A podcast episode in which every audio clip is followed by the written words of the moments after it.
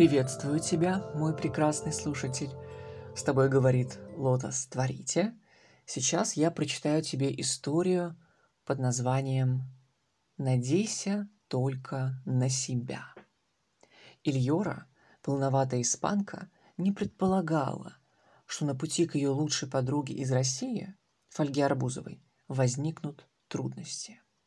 Между этой на вид беззащитной девушкой грозно возвышались черный скелет и молодой человек, который притворялся таксистом. Ильора лежала на грязном снегу. В левую ладонь впивался острый холод. Просить помощи не у кого. Эта безлюдная бедная улица сама ее просит уже много лет. Нужно надеяться только на себя – а в правой ладони она удерживала телефон, измазанный в снегу. «Не нужно врать, что ты не волшебница», — сказал молодой человек, поправляя черные очки. «Не сметь!» — пригрозила Ильора черному скелету, все еще отмораживая пятую точку. Вставать ей не давали. Черный скелет тощими косточками пальцев пытался продырявить чемодан. Ты не только волшебница, но и популярная бьюти-блогерша, сказал молодой человек. Да, а вы кто такие? сказала Ильора. И что вам от меня надо? Все-таки черный скелет продырявил всей пятерней чемодан и высыпал из него все. Всякие вещи и подарок для фольги, коробку в праздничной обертке. «Где телефон?» — спросил молодой человек. Он не заметил, что телефон был в руке у испанки. «Отвечай, живо!» Черный скелет отбросил чемодан. «Здесь».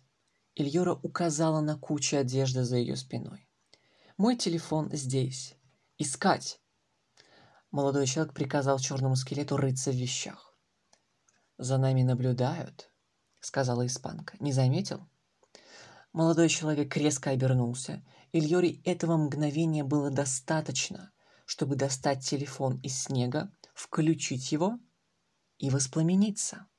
Прямо с экрана телефона выплеснулся поток огня. «Что ты делаешь?» Шарахнулся от нее молодой человек, даже уронив свои черные очки.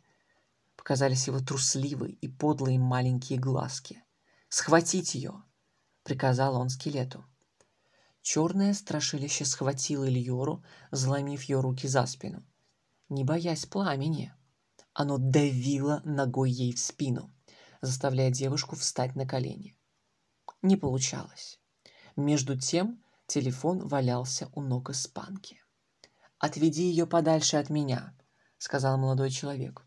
Он не мог взять телефон из-за того, что пламя Ильоры не давало это сделать но девушка не позволила скелету сдвинуть ее с места.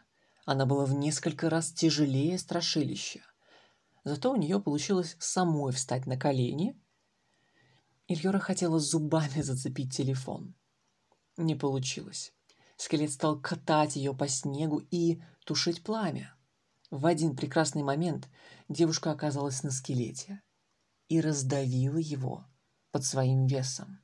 О да, я только что узнала еще один плюс жира!» — воскликнула девушка, доламывая тонкие косточки этого страшилища. Между тем молодой человек попробовал несколько раз взять руками раскаленный докрасно телефон, да побежал к такси. Машина возникла прямо из воздуха. «Мы с тобой еще встретимся!» Он крикнул Ильоре, уезжая. «Подумай хорошенько», — крикнула она ему в ответ.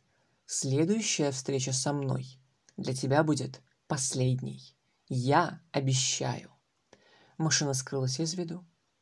Ильора посмотрела на свои вещи, промокшие в грязном снегу, в поисках подарка для фольги.